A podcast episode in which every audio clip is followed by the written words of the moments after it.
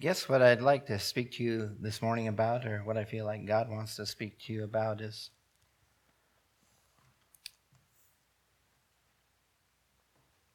what are you basing your faith upon?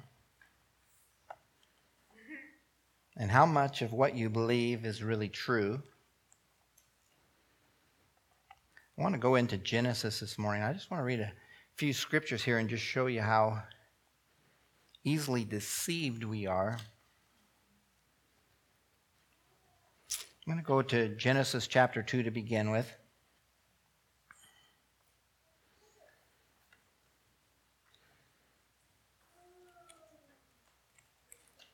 I want to start in verse 8 and read verse 9 to begin with and just talk about this a little bit. And the Lord God planted a garden eastward in Eden and there he put the man whom he had formed. And uh, when he's talking about man, he's talking about man and woman. And out of the ground made the Lord God to grow every tree that is pleasant to the sight and good for food. I want you to notice that. Every tree that is good to the eye and good to the fruit, pleasant to the eye and good to the good for fruit or food the tree of life also in the midst of the garden, and the tree of the knowledge of good and evil. So we see him talking about three, in a sense, different groups of trees or three different uh, ideas of trees. First of all, there are a group of trees that are pleasant to the sight and good for food, all of them. And I think, really, in a sense, that takes in the next two also. But then he talks about how he has planted the tree of life in the midst of the garden and the tree of the knowledge of good and evil. Now, most of us have probably read this and thought, well, there's two trees in the midst of the garden. That's not what it says. In King James, it says, and, in the, and a tree of life in the midst of the garden, comma, and the tree of the knowledge of good and evil. So, what it's saying here is God planted all these trees. And we'll read here in a minute that Eve noticed that even the tree of the knowledge of good and evil was pleasant to look upon and good for food. But I just want you to notice something here. There's one tree in the midst of the garden. I want you to begin to think about what is your vision upon? What are you seeing? Are you looking at the tree in the midst of the garden? Are you looking at other places, at other things? So I want to turn over to chapter 3 now.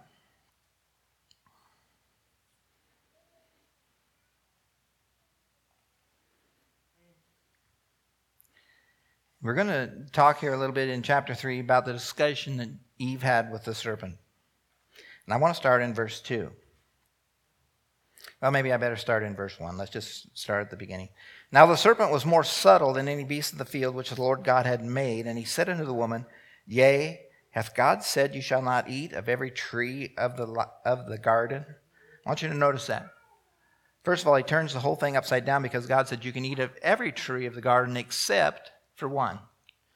And Satan has said, Hasn't God said you can't eat of any tree in the garden? And the woman said unto the serpent, We may eat of the fruit of the trees of the garden, but of the fruit of the tree, and I want you to notice this, which is in the midst of the garden, God has said, You shall not eat of it, neither shall you touch it, lest you die.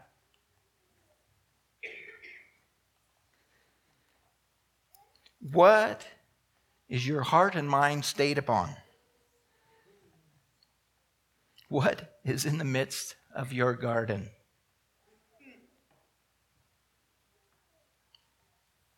How often does God give us something good and, uh, you know, a word of the Lord to look upon? And we begin to see something else in the midst of the garden. We begin to look at something else, something that's more desirable to us, something that catches our fancy more than the Word of God or the will of God. You don't think your words matter?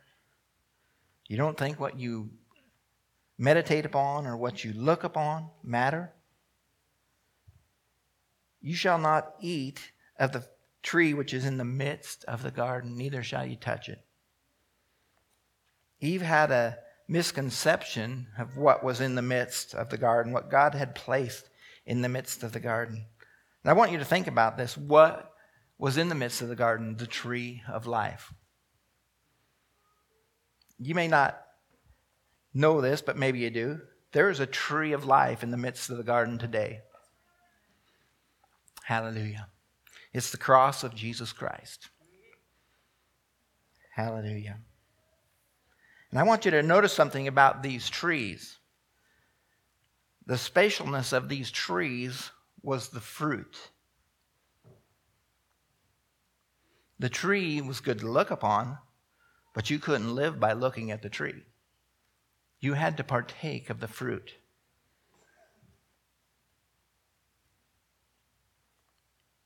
The fruit of the tree of life that we look upon is eternal life through Jesus Christ our Lord. And in all reality, I mean, physically to look upon our tree of life was not pleasant. But in the spiritual, it is. To think that Jesus laid down his life for us. But so often we begin to look at the other trees in the garden, and especially the tree of the knowledge of good and evil, the one that we are not supposed to have. And we put it in the midst of the garden. You know, just think about this. I don't know how long they were in the garden, but apparently they had never ate of the fruit of the tree of life. It was right there. How many people are going to go through this life and the tree of life is in the midst of the garden, right in front of them, and they'll never partake of the fruit of that tree?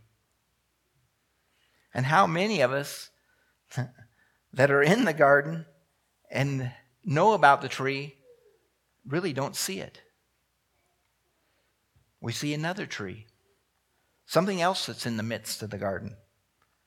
I hope you understand what I'm getting at this morning. What is God saying to you compared to what do you believe God is saying to you? We need to make sure what we think God is saying to us is true. Eve believed that the tree of the knowledge of good and evil was in the midst of the garden. She thought that was true. But that's not what it said. There was one tree, and just think about it how many trees can you have in the midst? There's only one middle point in anything. So there can only be one thing there. Jesus said in the New Testament, you cannot serve God and mammon. And really, that's what the tree of the knowledge of good and evil represented was man's own intentions, man's own desires. Because when we see how the serpent tempted Eve with a tree, and she began to see it, she said, Yeah, it looks good, and the fruit looks good. Yeah, and it's going to make me wise. I'm going to be smarter or smart as God. Hallelujah. We don't like to admit that we can be wrong. But we need to realize that maybe what we're looking at in the garden is the wrong tree. The words that we're hearing are the wrong words. The things that we are fighting are the wrong things. Hallelujah. I want you just to think about when Jesus came to this earth. He was born really in the middle of a conflict. The Romans had overtaken Israel. And Jesus never killed a single Roman. That's what the Pharisees and the Jewish leaders thought he was coming for to make war. Hallelujah. He did not make war in the flesh. Why? Because we don't battle against flesh and blood. we battle against principalities and powers. We need to remember that. We're in a battle in our country, but we're not battling other people. We're not battling that. We're battling spiritual wickedness in high places. Hallelujah. We need to make sure we're looking at the right tree. Looking at the right tree. Jesus never raised a hand against the Romans. Matter of fact, when they accused him of not paying taxes, he went out and got taxes and paid them. But his heart was set upon the will of God, the tree of life in the middle of the garden. He continued to look at the tree that was in the midst of the garden, that which concerns the will of God. And his desire was to see people's hearts changed. No matter what was going on round about them, he wanted them to come to a knowledge of God the Father and understand, you know, the love of God and the peace of God which passes all understanding. So I want to just challenge you this morning to take a look at what you're looking at. Is your sight, is your vision upon the tree that is truly in the midst of the garden? Or are you thinking there's another tree that really is the midst of the garden? The one that needs our attention. I want you just to think about this the enemy wants to distract you from looking at the tree of life. He wants to discourage you from looking to the tree of life. He wants to make you think that there's another tree that's more important than the tree of life.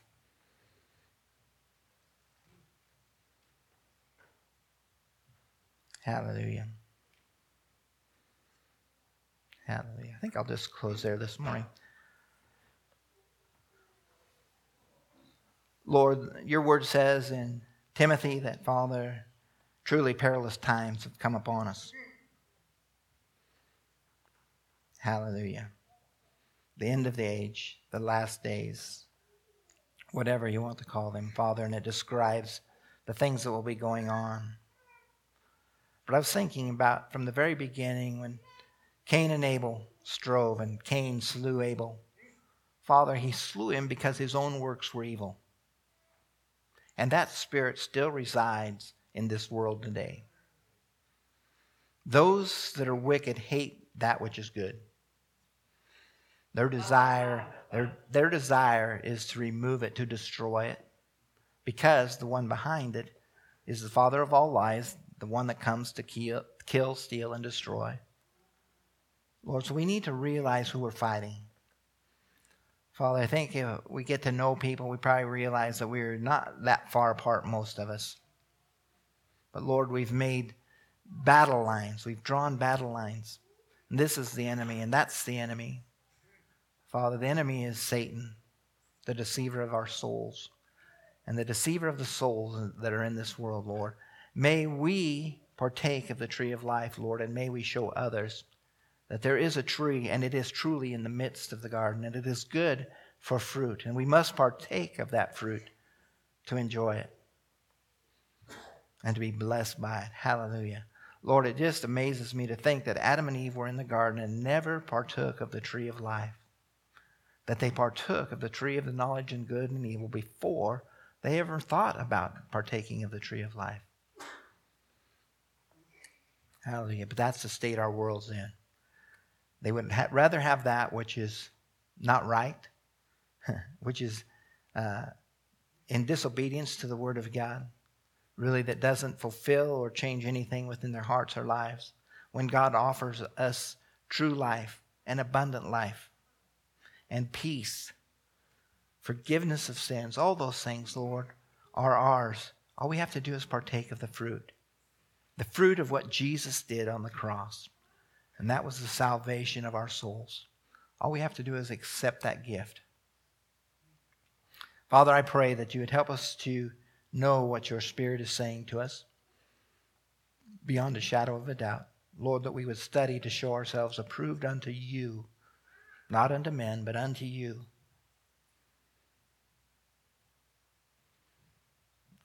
Lord, I love you. Just praise your mighty name. Father, you're so faithful to Guide us and direct us, Lord, and show us things that are necessary within our hearts and lives. Lord, may we, as your people, Lord, and members of your body of Christ, take a look at our hearts and see what are we truly looking at? What are we looking at? What is that which is of value in our eyes? Hallelujah. Hallelujah. Cause us, Lord, to see clearly what the plan and purpose of God is for each and every one of us. Lord, we just love you this morning, give you praise. I thank you for the time that we've had to share this morning. I thank you for being here, Lord, and just uh, visiting us, Lord, as we worship and praise you, Lord, and then in your word. May we go from this place blessed, Lord, fed, Lord, and on fire for you. May we be challenged by the Spirit of God this morning. In your name, amen. You're dismissed this morning.